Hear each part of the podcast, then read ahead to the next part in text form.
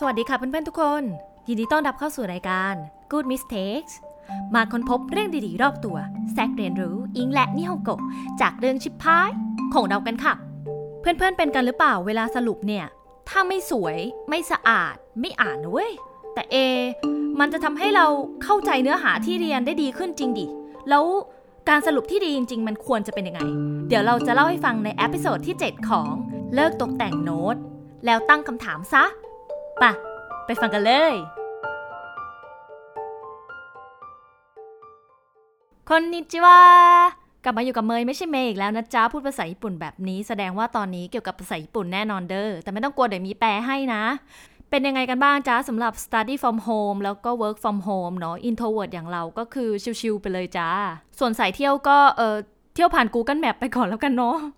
โอเค กลับมาที่หัวข้อของเราในวันนี้มันเหมือนจะเป็นของนักเรียนนักศึกษา แต่จริง ๆ วัยทำงานก็เอาไปปรับใช้ได้เหมือนกันนะ เพราะอันนี้มันคือแบบสรุปอะไรก็ได้ในโลกที่เราอยากจะสรุปอะเออกลับมารอบที่ 2 โอเค เรื่องผิดพลาดในวันนี้ต้องย้อนกลับไปสมัยเรียนอีกแล้วเนาะเพื่อนๆเป็นไหมเวลาที่เรียนอะไรมาก็จะชอบเอามาทำสรุปอะนี่คือแบบหลักมาก เหมือนเป็นการผ่อนคลายอย่างหนึ่งในชีวิตอะแล้วก็คือมันต้องมีอุปกรณ์เครื่องเขียนอย่างแน่นเลยนะพอเพิบไฮไลท์หลากสีเนี่ยพร้อมใครเป็นบ้างยกมือขึ้น แต่ปัญหาก็คือ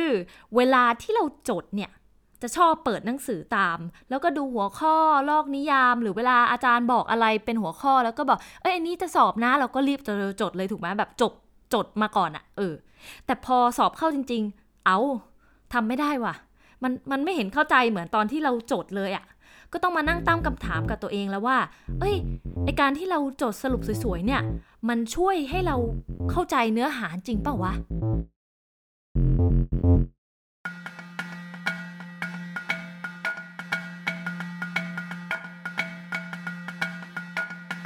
チャレンジタイム。今日はいろんな研究から調べてみた自分用ノートメモにまとめることが何の価値があるかについてのお話です。参考用の研究リサーチは貼ってある URL を見てみてね。えー、っと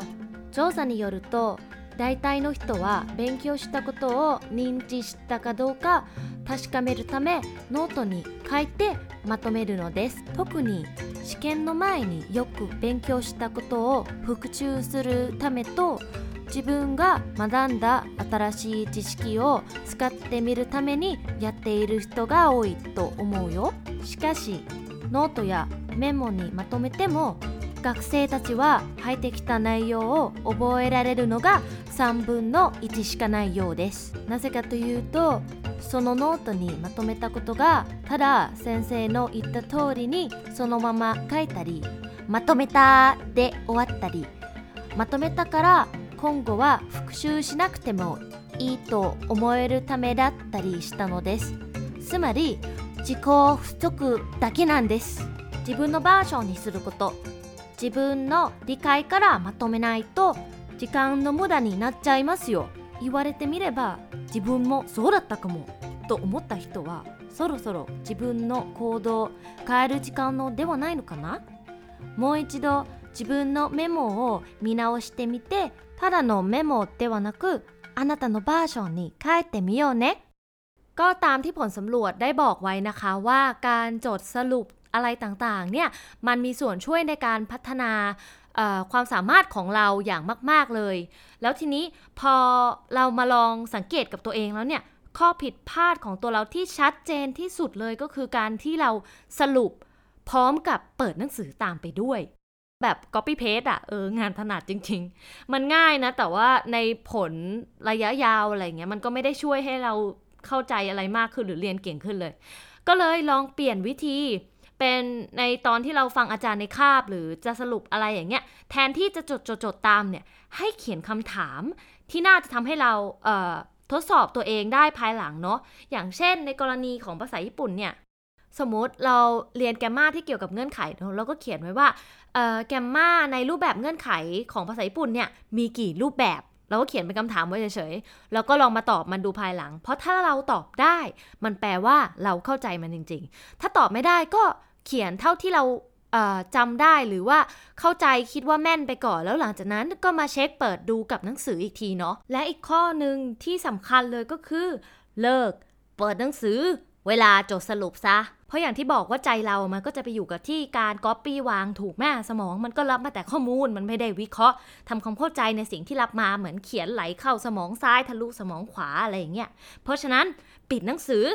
ลดการตกแต่งโน้ต และเอาเวลามาตั้งคำถามกับมันซะทุกคน มาจบตรงนี้กันก็มาเข้ากันสู่ช่วง language focus point เนาะคำศัพท์ ที่เป็นเมชิหรือว่า noun ในวันนี้มีทั้งหมด 3คำก็คือคำว่าจิชกิจิชกิที่แปลว่า ความรู้เนาะเป็นความรู้ที่เป็นคำว่า knowledge อะแต่อีกคำหนึ่งที่เป็นความรู้เหมือนกันก็คือคำว่า ninji แต่ความรู้ที่ว่าเนี่ยมันคือ cognition ที่แปลว่า ความรู้ความเข้าใจในอะไรบางอย่าง และอีกคำหนึ่งที่น่าสนใจเลยก็คือคำว่าโคโด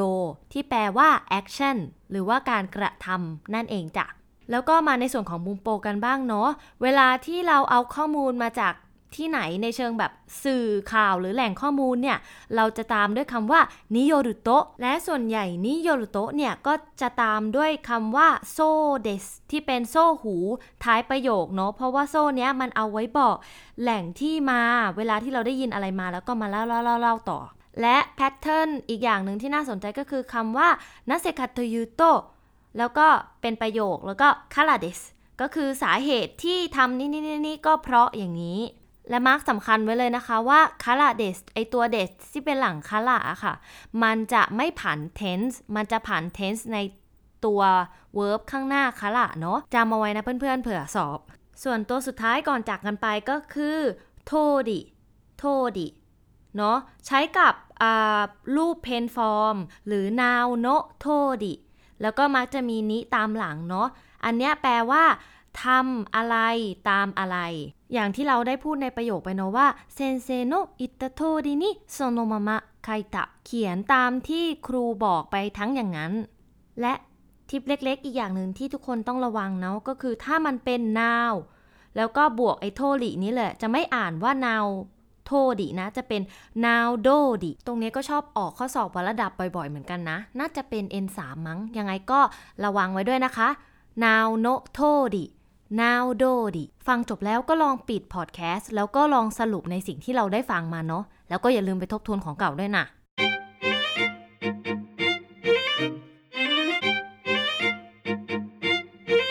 ก็จบกันไปแล้วนะคะสำหรับ episode ที่ 7 ทุกคนว่ายังไงกันบ้างเอ่ย ทริปเนี้ยเป็นทริปที่เราแบบอยากให้ทุกคนลองใช้จริงๆอะ่ะ เพราะสำหรับตัวเราอะ่ะ มันได้ผลมากๆเลย มันทำให้เราเป็นคนที่